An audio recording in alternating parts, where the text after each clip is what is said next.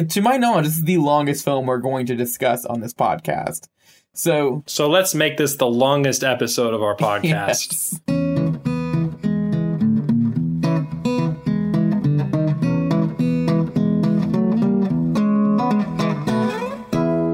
Hello and welcome to A Century in Cinema. My name is Arthur, And my name is Andrew. and this is a podcast where we watch and discuss a classic film from every year. This week we're in 1959 with Ben Hur from MGM Studios and directed by William Wyler. For any new listeners, you can find where our movies are streaming or available to rent online in the link in our show notes. Andrew, where'd you watch this? I watched this through Amazon renting um, at my parents' house. I also watched this through Amazon renting. I find the irony of MGM being bought up by Amazon this week startling. We gotta, t- we're gonna talk about that. but I still had to pay my $3.99 to Amazon yes. for their newly acquired rights to Ben Hur. Okay. You know what? This isn't a podcast about current events. Back to 1959. If you're listening and enjoying the show, be a good Samaritan. Pause this episode and go give us a rating on Apple Podcasts. A little Bible reference. I caught that. Yeah. Thank you.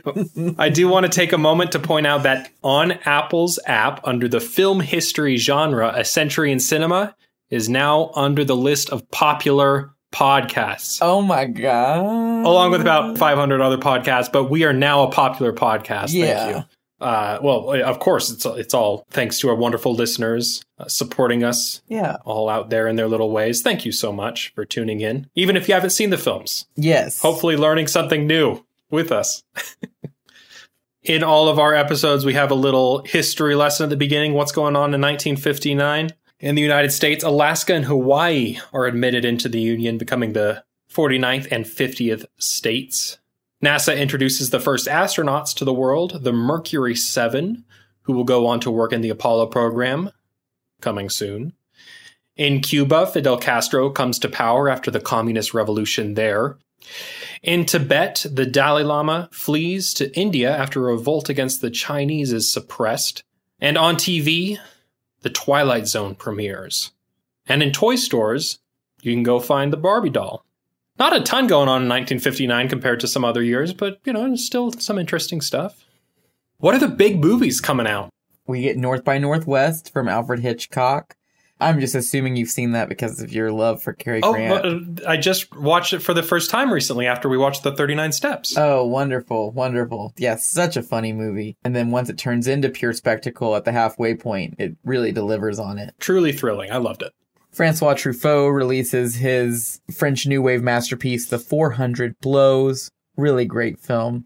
Billy Wilder releases one of my all time favorite comedies, and whenever anyone says comedy does not age well, I point to this film because it is still, to this day, so funny. Some Like It Hot, starring Mm, mhm. Tony Curtis, Jack Lemmon, and Marilyn Monroe. Disney releases my all time favorite Disney princess film this year, Sleeping Beauty. Hiroshima Mon Amour, a really great film. Um, Pickpocket is released this year, a really fantastic Bresson film. Good Morning is released this year, the Ozu film that you and I was, to my knowledge, both our introduction to Ozu. Super funny. Film about farts. Yes. uh, John Cassavetes starts up his independent filmmaking career, which is a huge deal for America and the filmmaking world at this point with Shadows, his tackling of interracial couples in modern America. All of the actors involved were theater friends of his. It was completely self funded, and many point to it as one of the big beginnings of the independent film movement in America and uh, one of the great horror films, classic horror films, House on Haunted Hill. If you haven't seen that movie, cannot recommend it highly enough. It's got the scares, it's got the spooks, it's got the effects, it's got a great script, great performances, just an all around great film. And Black Orpheus is released this year, another adaptation of the Orpheus fable, and the whole thing takes place in Rio. It's a really gorgeous movie. And I love it. So many, but those are some really major ones that came out this year. I will point out that Rio Bravo from Howard Hawks, starring John Wayne, is the ideological answer to High Noon, our 1953 film. But yes, more John Wayne. And then one of the largest films ever made in the Hollywood studio system, and to this point, the largest film made in the Hollywood studio system, Ben Hur, is released this year. When you say largest, what does that mean? Um, it had the largest budget at this point in film history, and it had the largest sets built in history Cool. at this point, and seven thousand extras, which is a lot. They all had to be dressed, fed, transported. And protest, but we'll get into that later. what was the budget for this film? I just want to know what the, what was the budget for this film? Um, all I remember is that it has a 14.7 marketing budget, and that was considered huge at the time. 14.7 million. I think it's somewhere I think the production budget is somewhere around 15 million, which is twice as much as they expected. It's crazy how over budget this went. Yes. But adjusted for inflation, I, I'd have to look up the exact number, but I think if you adjust this for inflation, it's around $130 million, which is kind of like pocket change for the big blockbusters nowadays. I wouldn't call it pocket change. It's pretty substantial. Yeah, but like every movie has a budget of $130 million nowadays, it feels like. All the big ones. Yeah, the big Hollywood ones. But y- 130 is still, like even the most expensive movies made nowadays are normally being 300 and 400 million. So that's like a solid quarter of that. Pocket change is the wrong word. I do apologize. I take it back. Watch your words, Arthur. We're responsible for teaching these people. Why don't you go ahead and teach these people what happens in Ben Hur? Okay, you guys, Spoilers I ahoy. literally scripted this for you all, so I hope y'all really appreciate it.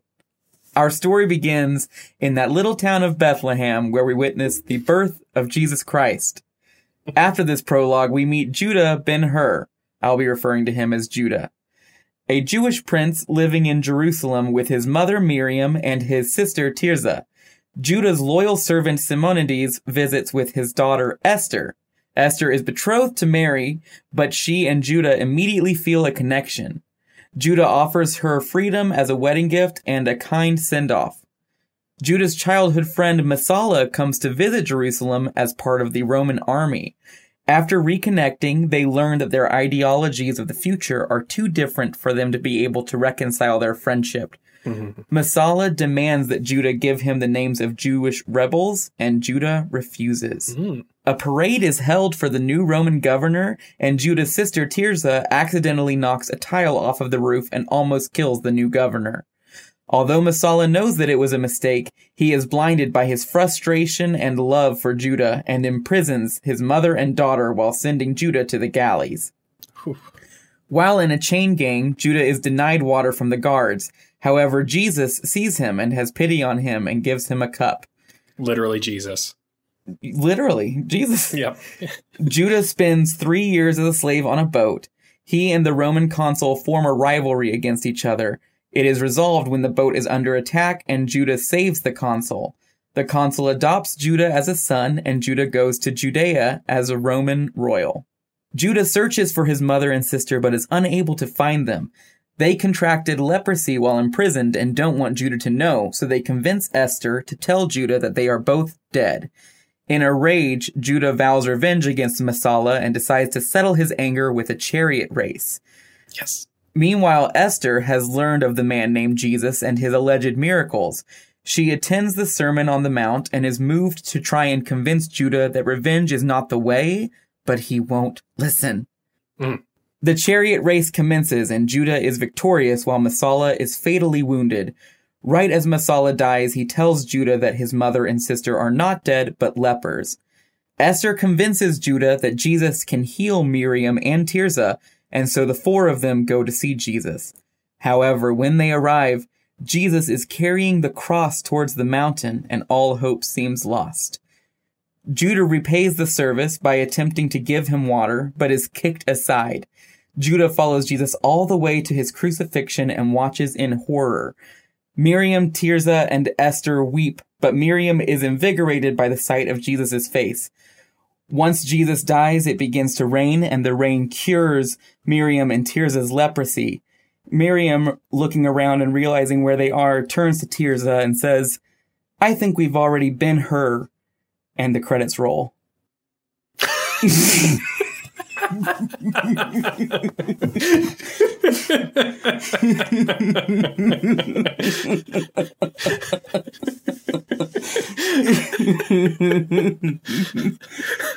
I couldn't resist. The last sentence didn't happen to our loyal listeners who don't want to watch a four hour film. She never says that, but I wanted her to so badly. But that's the plot. Yeah. Ben Hur is a 222 minute film, which is approximately 20 minutes less than Zack Snyder's Justice League. Side note Ben Hur had the longest score recorded for a film because there's no leitmotifs or recurring themes. It's a two and a half hour long orchestral piece. And that was the record for the longest score for a film until Zack Snyder's Justice League this year. So there you go. Zack Snyder's Justice League, truly the Ben Hur religious epic of our times. I haven't seen it, but I'm confident to say that. So, Uh, you, I you should go have first. Had just- this. No, yeah, because I've had this film, this Ben Hur film, on my list of shame for a very long time. Big, huge Hollywood Golden Age film, epic film of epic films.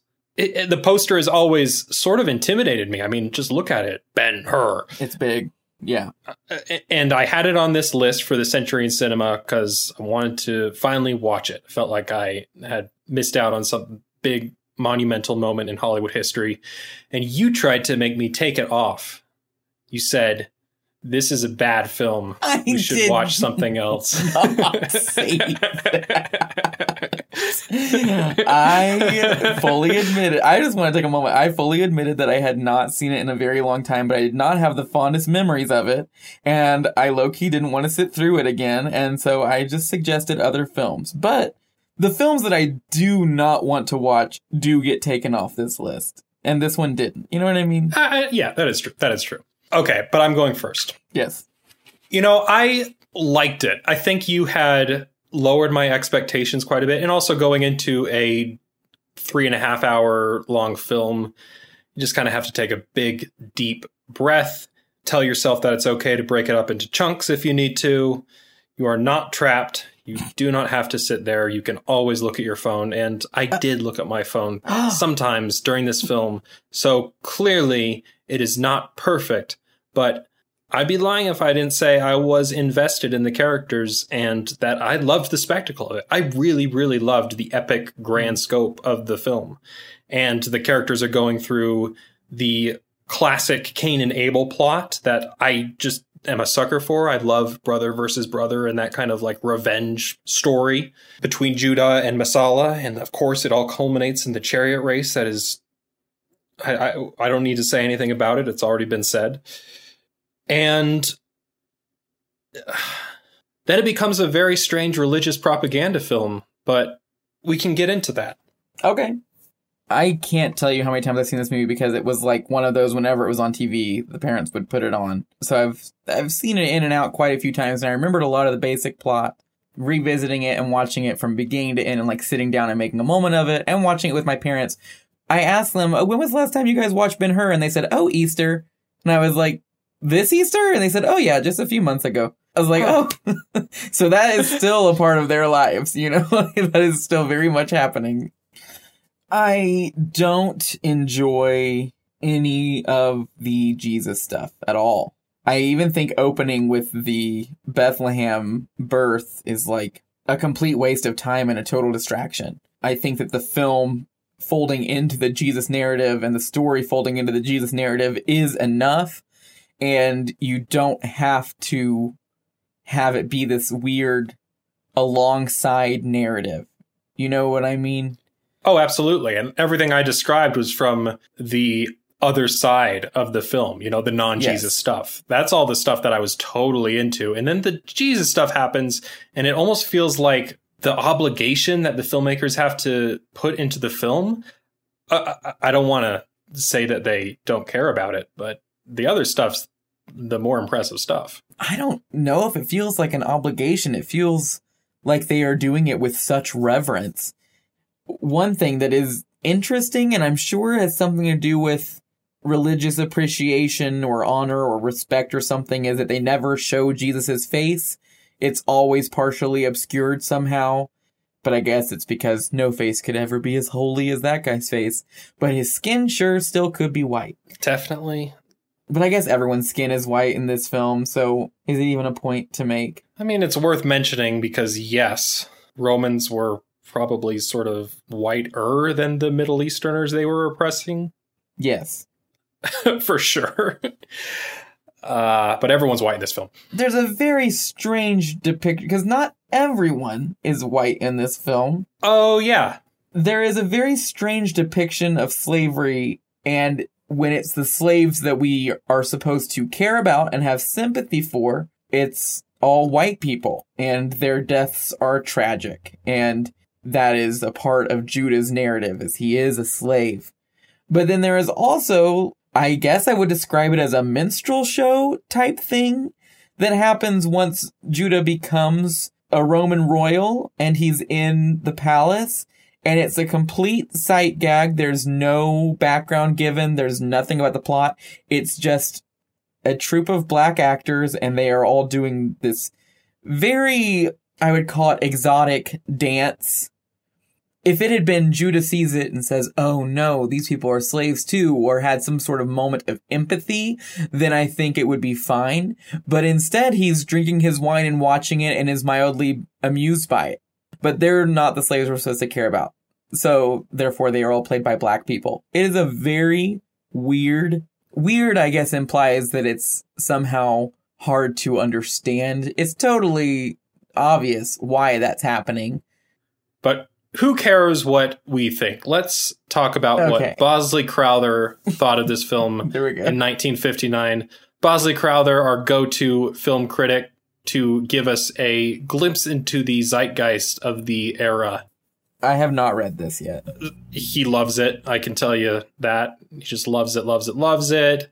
Quote, within the expansive format of the so called blockbuster spectacle film, which generally provokes a sublimation of sensibility to action and pageantry, MGM and William Wyler have managed to engineer a remarkably intelligent and engrossing human drama in their new production of Ben Hur.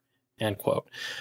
I have never seen him this flowery in quite a while. He really loves this film. Definitely liked it more than Best Years of Our Lives, although he liked that one. Best Years of Our Lives, the 1946 film from the same director, William Wyler, about World War II veterans. Also a very long film, but the human drama in that, I would say, a little bit more captivating. I was more engrossed with the serious nature and drama in that film. Whereas this, I, I did feel like my attention could slip every now and then. And even Bosley Crowther at the end of his review here says he could go on and on about how much he loves this film, but quote, space does not permit it. Otherwise, this review would run too long, which is the one thing this picture does distressingly. Three hours and 32 minutes of it, not counting intermission, is simply too much of a good thing. The simulated soul may be willing, but the tormented flesh is weak. End quote. what a drama queen. That's so funny. Man, am I just what's wrong with my brain, dude? Like I this was nothing. This was nothing. This was easy. Uh yeah, I don't know. 4 hours is nothing now. It seriously is though, because what we binge watch shows, five hour dramas, seven hour dramas, like that. Did you ever see that run up of The Irishman directed by Martin Scorsese that said how to watch The Irishman as I think it was 200 and something vines No. and it's just it's just all of these different timestamps with different little quotes next to them for what that vine would be called. That that is funny. Yeah, Queen's Gambit, all those mini series that the streaming networks are putting out now, those are longer than this by a long shot, and people eat those up. So even though this is a very long film, and even though long films exist, I just I don't think people should be as intimidated by them as they put on about. yeah. I mean, we joked about it earlier, but seriously, Justice League is longer than this film. And maybe not this film, but I wish more people watched long films. I do want to tag on though that in the episode on the best years of our lives, Dan had mentioned that Pauline Kael would sort of become the new voice of criticism as Bosley Crowther died out. And this is not a film I would pin for Pauline Kael to enjoy, but she loved it. And really? yes, and she um Pauline Kael said, I admire the artist who can make something good for the art house audience, but I also applaud the commercial heroism of a director who can steer a huge production and keep his sanity and perspective and decent human feelings beautifully intact. So, Yeah, people applaud the human drama of this film, and I do think it's there, but it just sometimes feels like it flounders a little bit.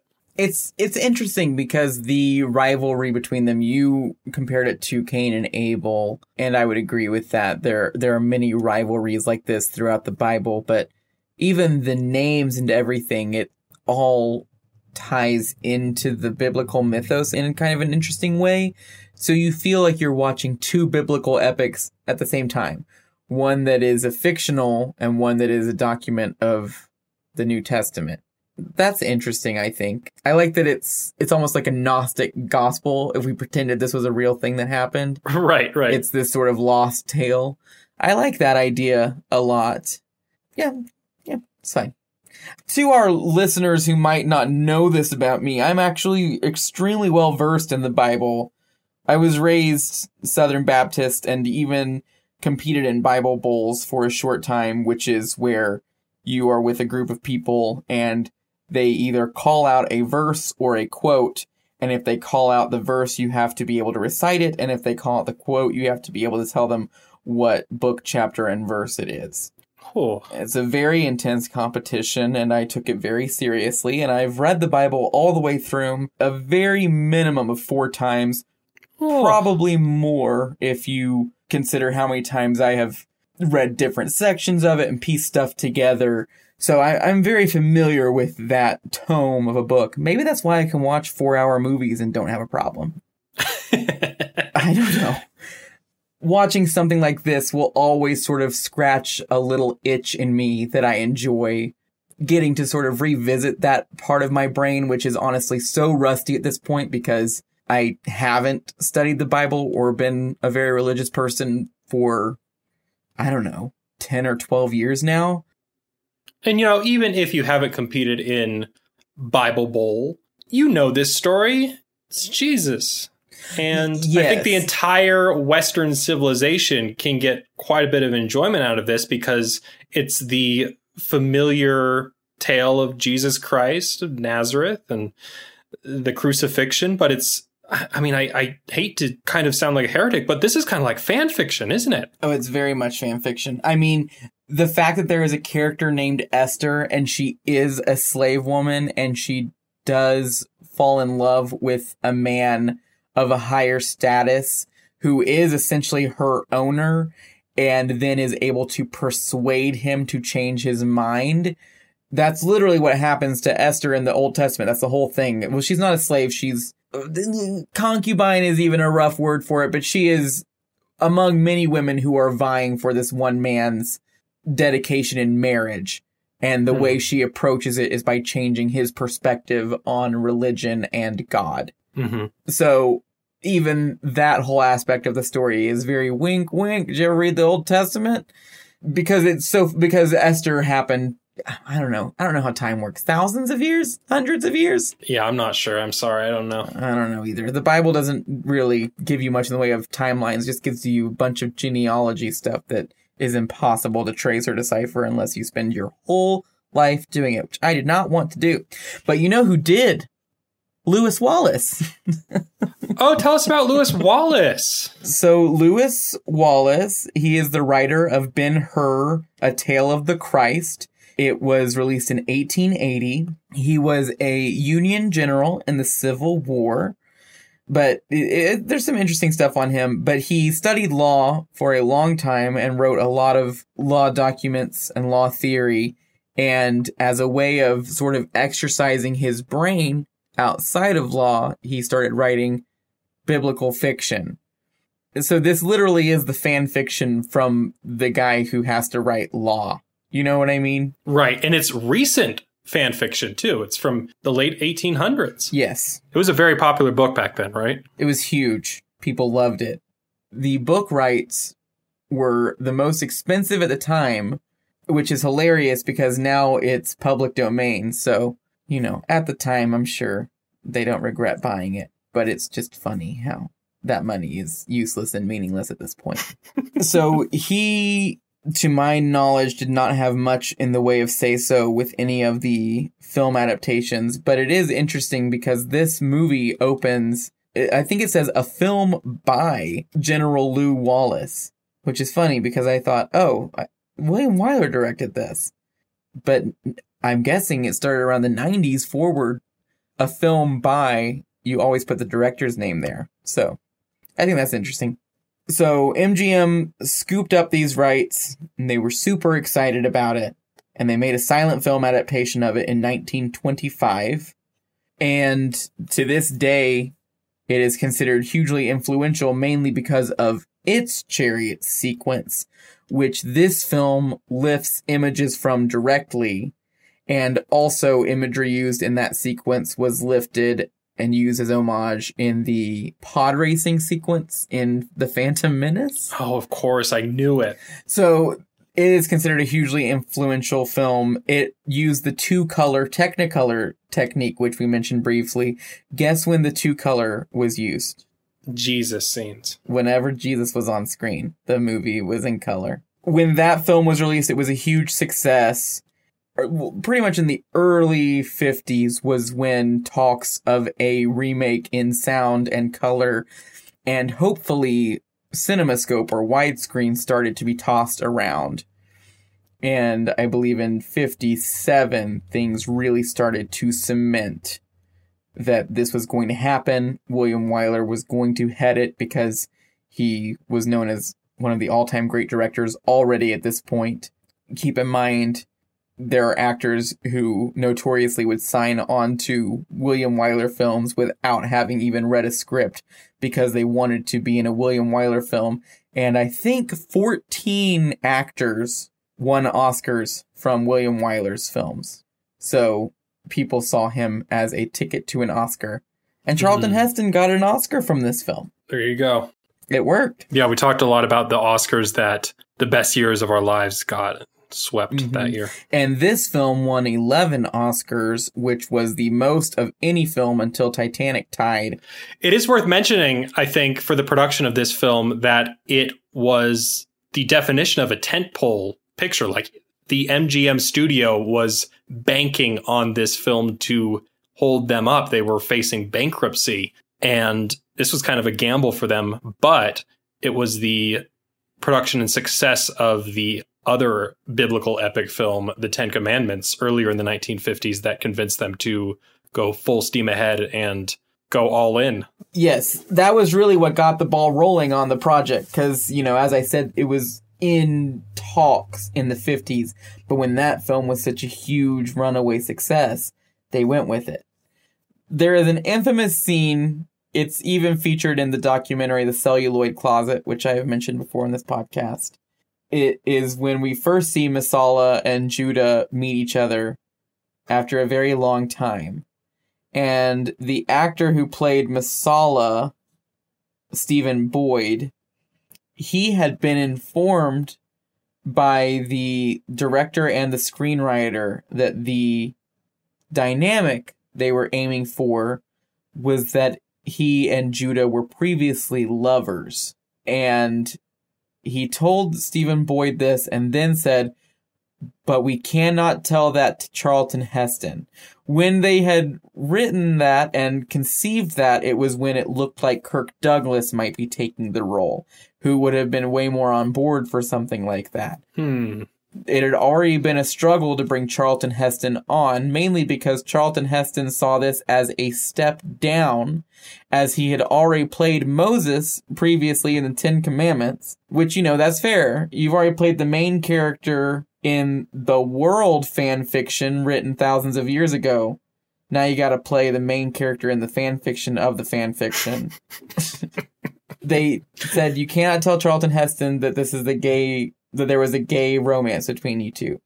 And when you watch that scene of them first meeting, it's in their eyes. You can see that Charlton Heston is acting as if this guy is sort of a brother, and Stephen Boyd is looking at him as if he is the love of his life. Oh, it is yes. such a good scene. And I think that that adds to their dynamic because it's clearly Messala who is hoping to somehow rekindle this. And it's clearly Messala who is actually gay.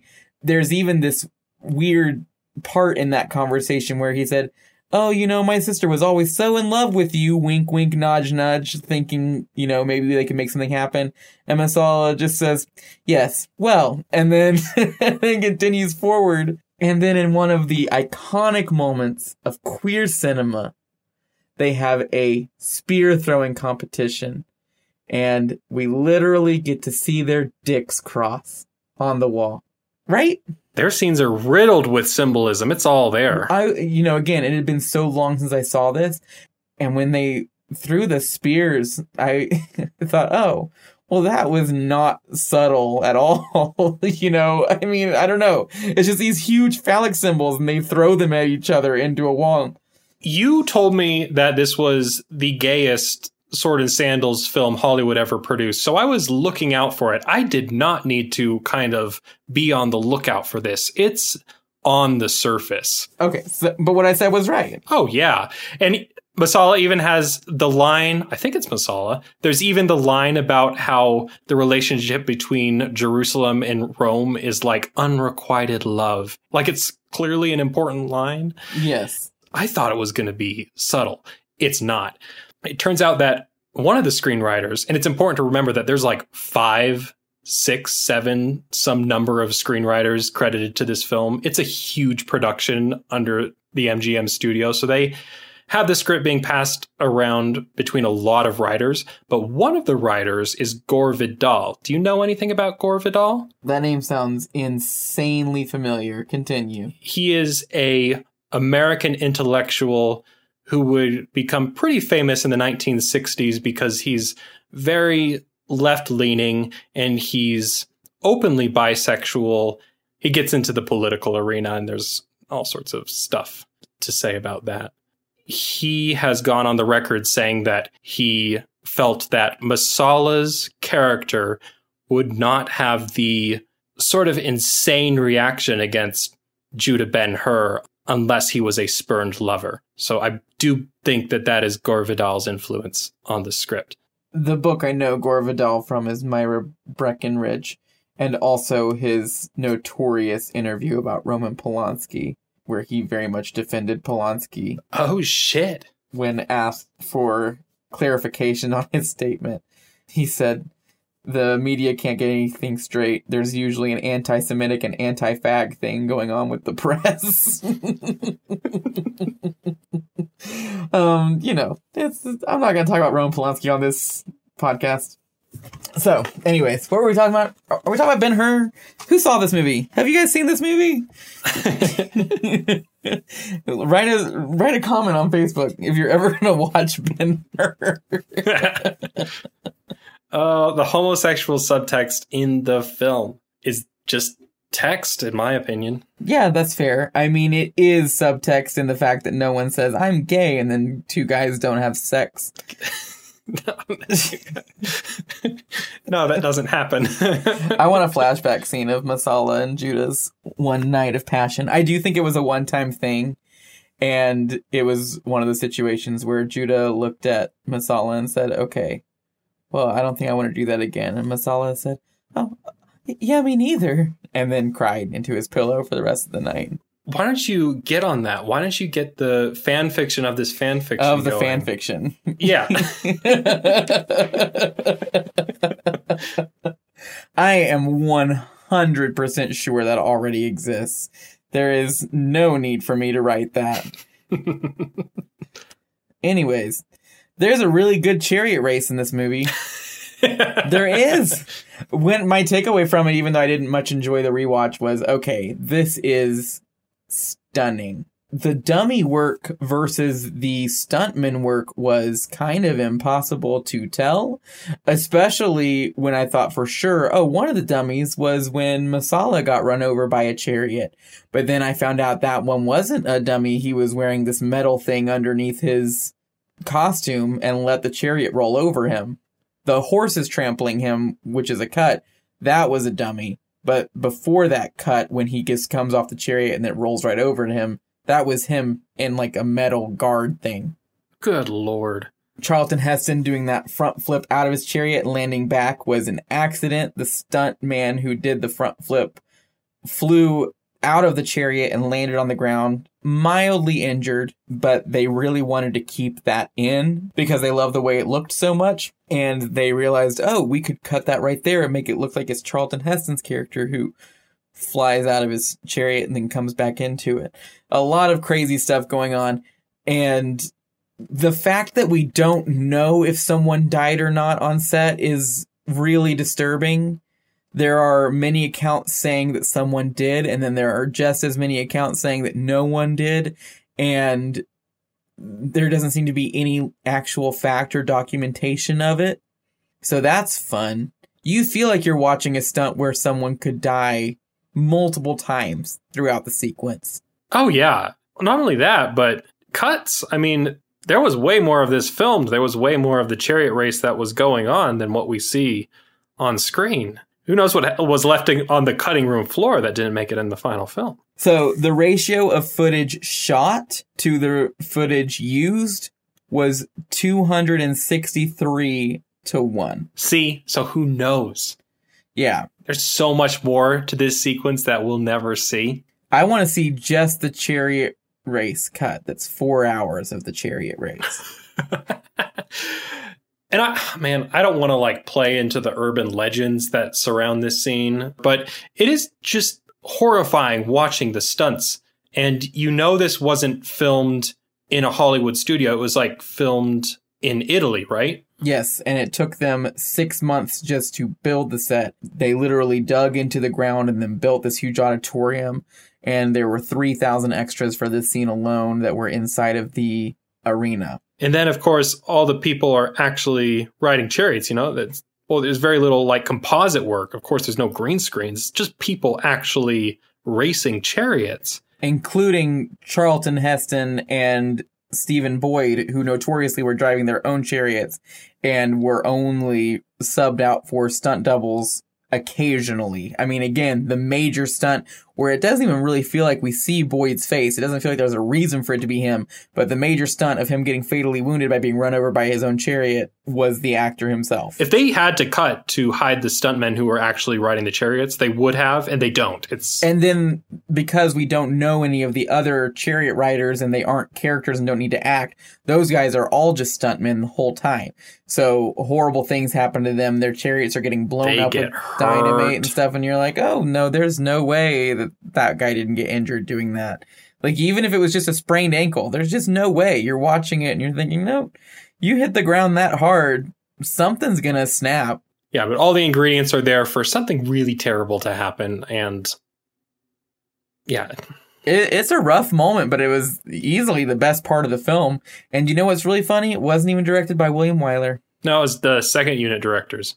and they uh, they originally were planning on Wyler to direct it and had presented Wyler and his first AD with footage that they shot using just stuntmen and it was it was just sort of a a working cut thing and Wyler saw that and said, "Oh, you guys should just direct this because I have no idea what I'm doing and this looks really insane." I think that was a really good move because it separates this sequence from the film in a visual way that is really wonderful. It gives it this very unique flair. William Wyler in general is very knowledgeable about the language of cinema and is a rule follower, which is something I really respect, truly. The entire film has a very consistent aesthetic and a very consistent use of camera movement and angles and lighting and it all feels very cohesive. And then this one moment of brutal force where the entire plot comes to a head and the main the main confrontation of the film hits its peak, it turns into this very shaky, very uncontrolled and manic movie for about 10 minutes. And it really makes everything work. I think it makes the sequence work much better than if Wyler had attempted to direct it himself after seeing the test footage. Yeah, that's a good point. Also, Sergio Leone worked on this sequence. He was one of the assistants, I believe, to Andrew Marton. Andrew Marton and Yakima Canutt were the two second unit directors who directed this sequence. And I believe Sergio Leone was Andrew Marton's assistant. And we will be talking much more about him when we discuss his Western classic, Once Upon a Time in the West. Hmm. So that I thought that was really interesting that he was there on set. Another really interesting part of this movie, like I said, about 3,000 extras were used. Mhm. 7,000 extras were hired.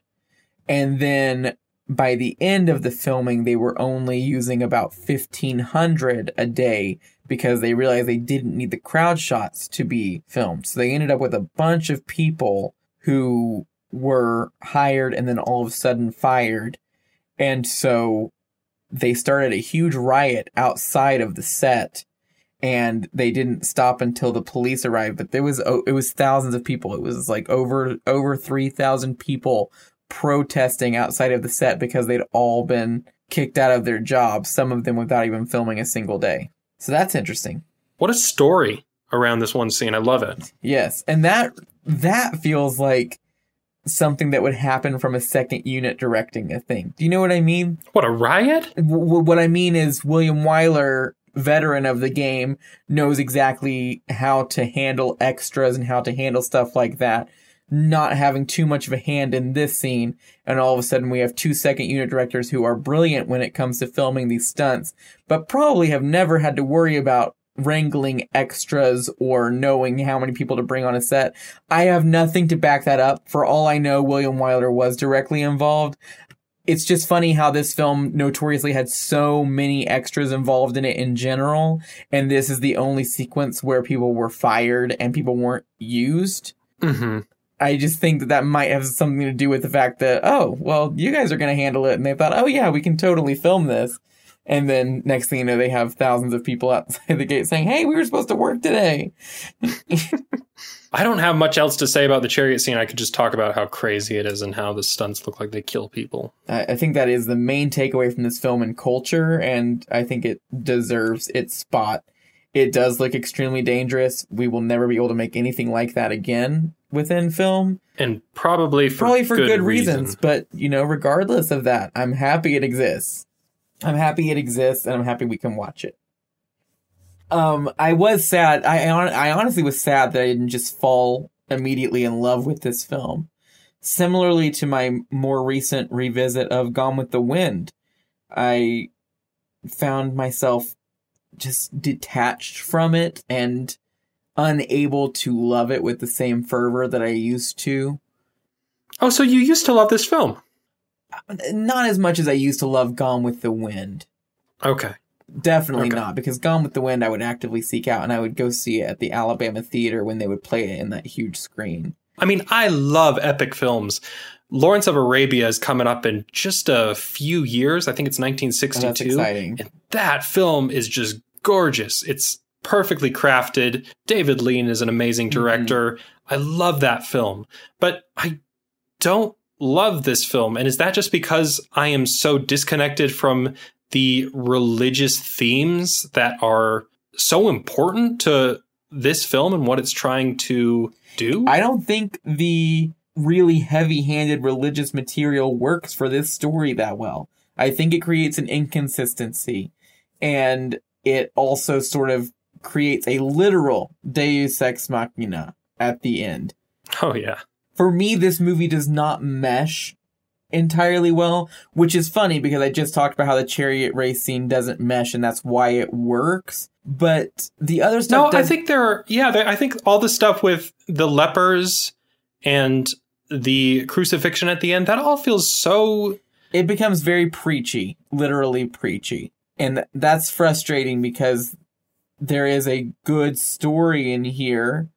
And I even think if it took place at the same time as Jesus and everything was there, it, my literally my main criticism with this film is its opening scene. I think opening with that Bethlehem scene is a it's a misread of what the movie itself is.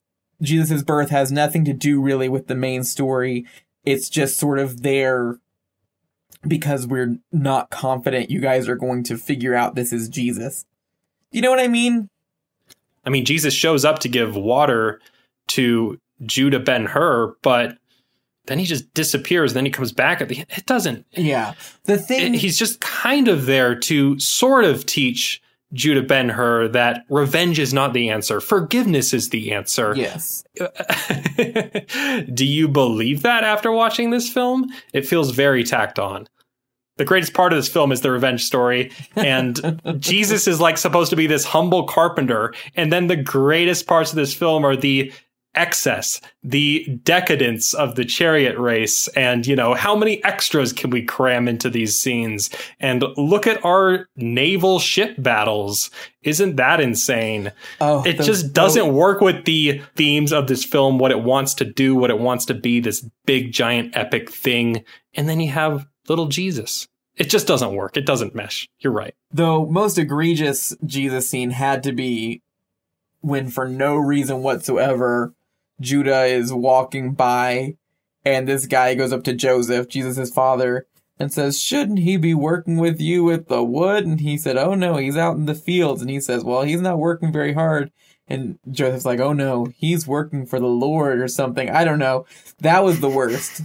that didn't serve anything for the film at all the thing is, is that if you were familiar enough with the Bible for this film to appeal to you, then you would be familiar enough with it where it didn't have to bang this stuff over your head. Because the whole thing is that when Jesus dies on the cross, the sky splits open and a cleansing rain comes down. That's in the Bible. It's in all four gospels. So that's already an established fact. So if we didn't have the Jesus stuff going on and the mom didn't have the huge epiphany about seeing his face. You know, if we didn't have any of that and maybe they were, I don't know how you would do it. I don't know how exactly you would do it, but I would have just loved for just a silhouette of the cross in the background so that the audience knows, oh, that just happened. And then for the rain to come and them to be healed and no one to really know why. And for it to be an actual deus ex machina within a plot convention where even the characters are completely unaware as to why that happened. That I think would have been a lot more unique and interesting as opposed to the movie slamming it in your face. It was because of Jesus. You know? Oh yeah, I feel the same way, but I am curious if then it would have the same appeal to well people like your parents, religious people who just want to turn this on and enjoy it. Definitely. We were kind of joking that Zack Snyder's Justice League is the Ben Hur of the modern era. The IP that surrounds superheroes is sort of like the uh, free IP that you get from the Bible, where there's a built in audience for something like this, that you can spend $15 million in 1959 money and kind of feel okay about having a good return on your investment if you're like, yeah, the story's about Jesus. I can see that, but I again, what I you know what I said was people who are familiar enough with the Bible for that to mean something would be familiar enough with the Bible for it to still have that exact same meaning without those scenes being. But there. fans of the Bible want to see the iconic stuff like there in front of them. They want to see Pontius Pilate sentence Jesus to death. They want to see him carry the cross through the streets. I mean, that's what that audience expects to see from a religious epic. Christians will be the last to admit it. They're the reason the torture porn genre is so big. Passion of the Christ. It's true. Huge film. Huge Passion film. of the Christ is horrible movie. You mean horrible? Like it's tough to watch or bad movie? No, I detest that film. Uh, oh, I haven't seen it. Okay. horrible movie. Well, going back, seriously though, I do think that the Jesus stuff that gets so shoved into your face is what makes this movie very popular and have a lasting impact with a, a huge section of the population. People still watch this movie, like you said. That's the sense I get. That's just the that's just the feeling I get. Any any thoughts? I mean, this is the era of epic films. David Lean just had Bridge on the River Kwai come out. Oh, I've already talked about it before on this podcast, but oh my god, what an amazing movie. Have you seen that one? Yes, it's an amazing movie. I love that film. Again, baked in audience. World War II fans. Yeah, that's a great war movie. David Lean's an incredible director. I've, I've already talked to you about Blithe Spirit. I don't think you have. I forget what I talk about when I have. Um, there's this set that I have, and I love it so much. It's Noel Coward and David Lean. Noel Coward is one of the greatest playwrights of all time. David Lean, one of the greatest filmmakers of all time. And they made four movies.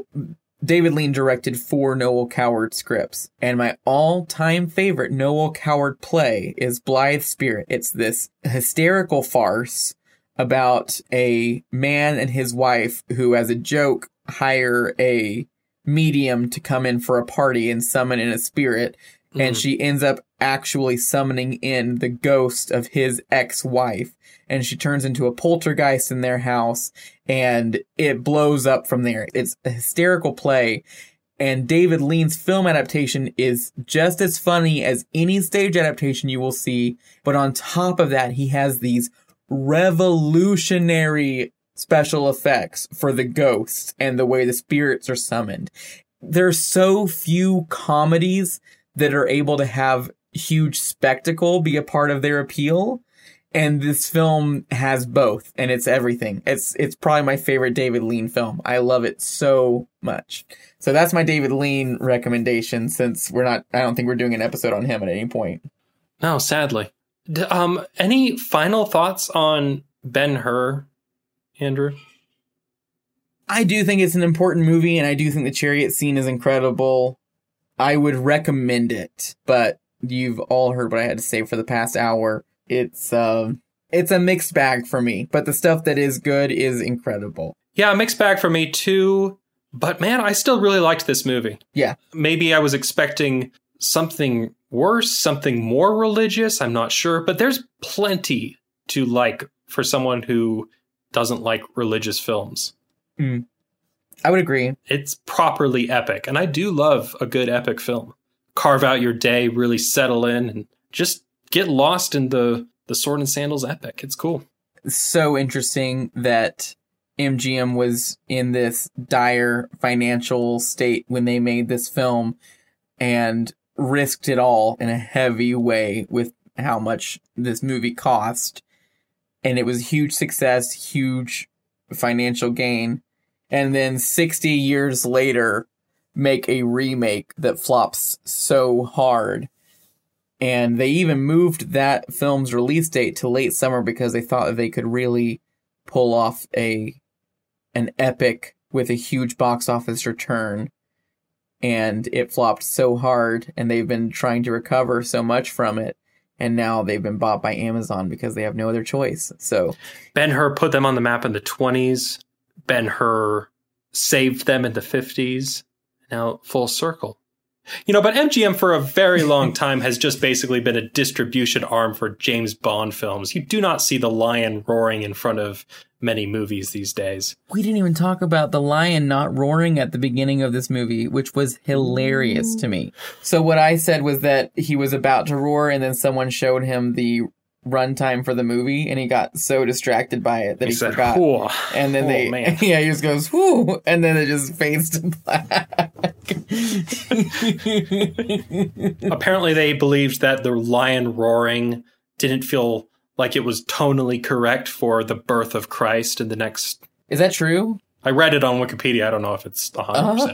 Oh, I mean that's where we get a lot of our stuff. So I don't know why I'm being sarcastic about it. It's just that's so funny. Do I have anything else to say about anything? I mean, we're here at the end of the we're here at the end of the fifties. 1959, another decade. I can't believe this. It's going by too quick. My little baby's growing up too fast. We are ten weeks away from being halfway through. That's weird to think about. I don't want to think about it. It's Then. so weird to think about. I didn't ever think we were gonna make it to this point.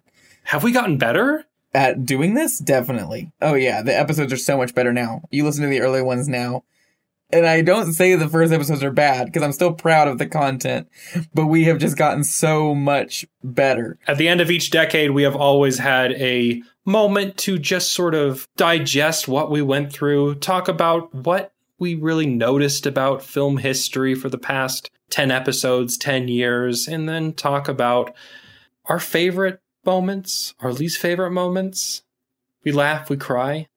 Andrew, what, what do you think? What do you think the 1950s really mean for film history? What's going on? So I really liked the international flavor we had this entire decade. I loved getting to go into Soviet film and getting to go into Japanese film, starting it all off with a French film. I think that film at this point is completely comfortable as an art medium. And throughout the 50s, people are trying to push it out of its comfort zone. Orpheus is, you know, this attempt at telling a simple narrative that has a much grander meaning when put into the context of the director's other work. So it's sort of, you know, a director making a statement on auteur theory within their own film. Hmm. You have High Noon, which is doing this super ambitious concept of making the time that a movie lasts a part of the plot itself. Then you have, of course, Ozu and Mizoguchi, who had, you know, in their defense, had already been doing all of this stuff up to this point, but they are telling much more mature stories and telling stories that, if written on paper, would not come across as cinematic. Mm-hmm. And then proving that with film, you can make anything cinematic, you know?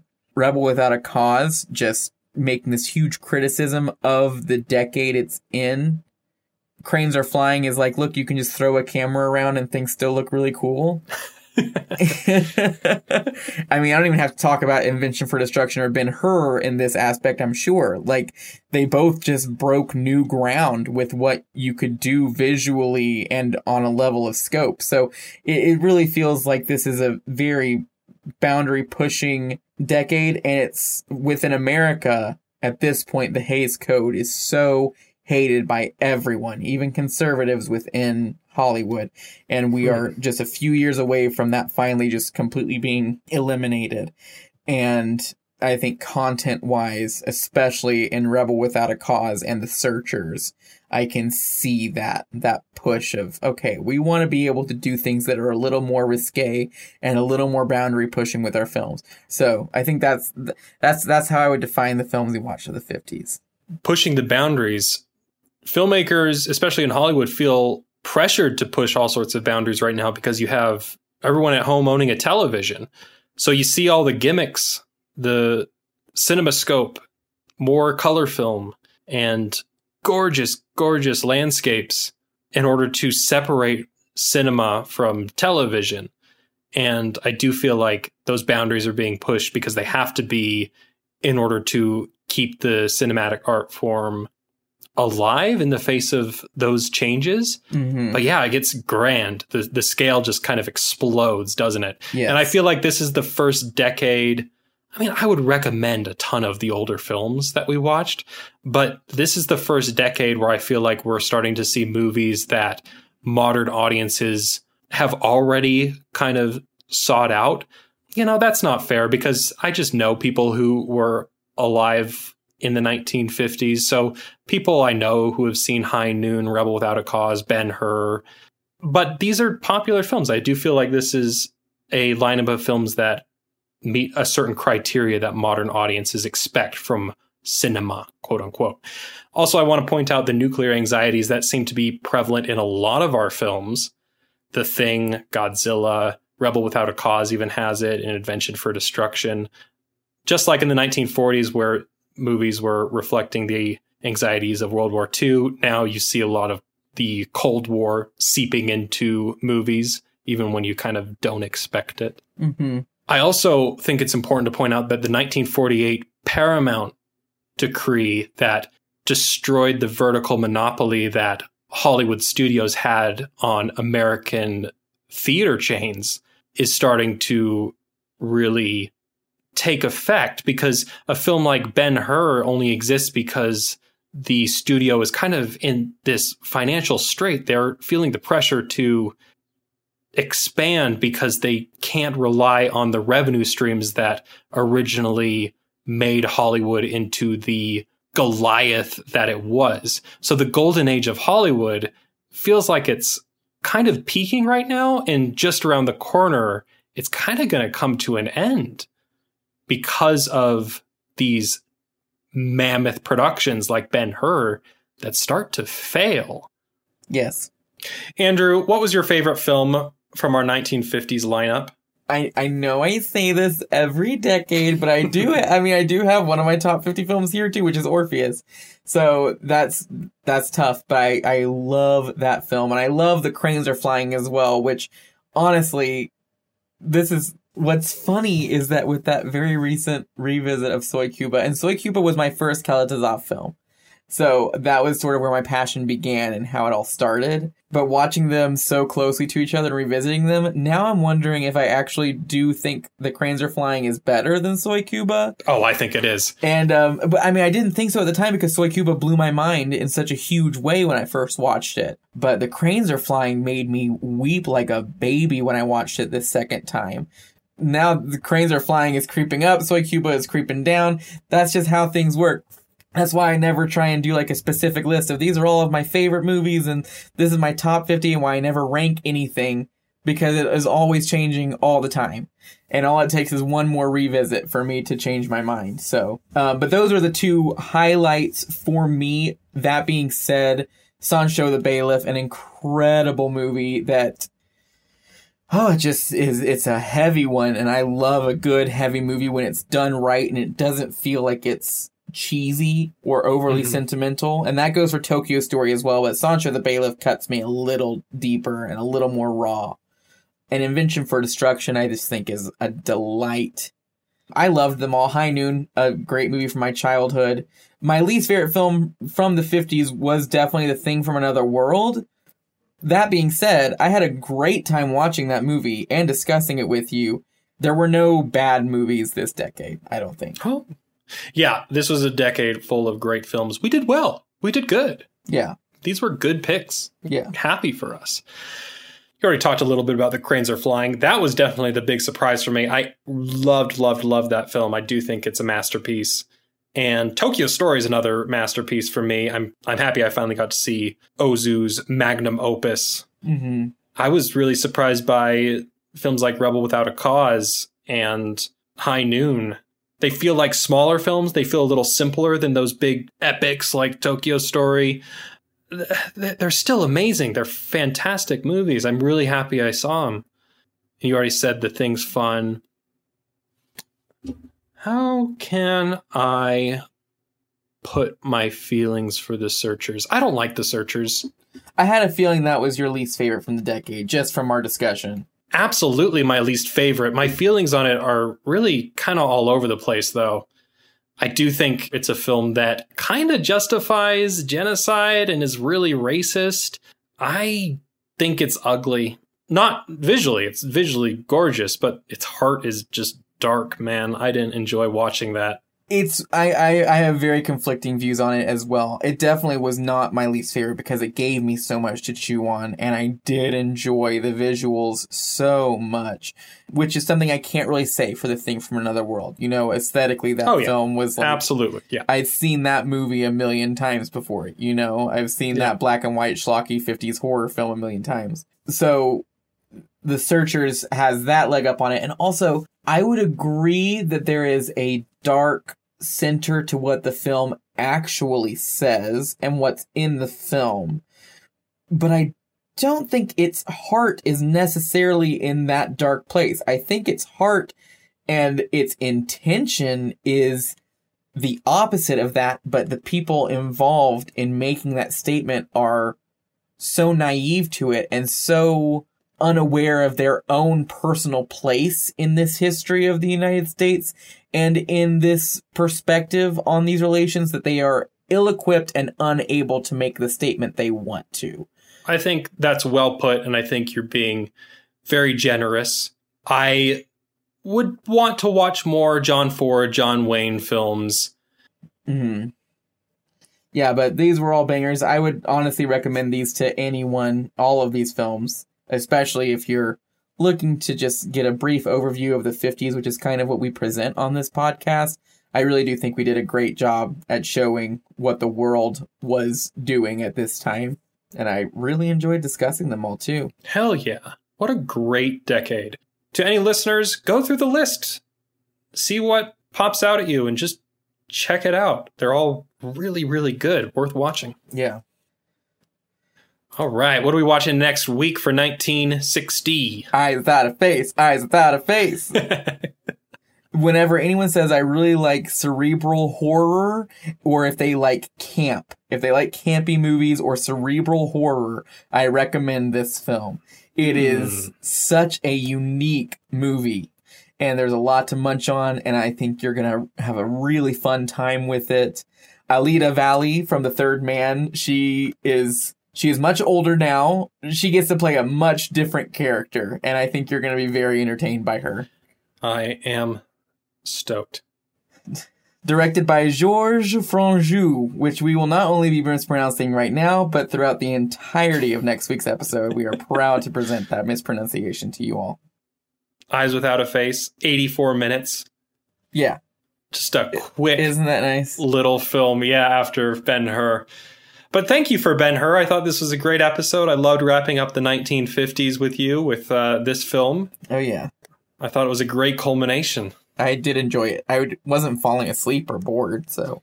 All right, All right. Well, let's turn it off. Let's cut. I, I'm holding out for 30 more seconds. I'm giving you a two hour file. All right, yeah. Nine, eight, seven, six, five, four, three, two.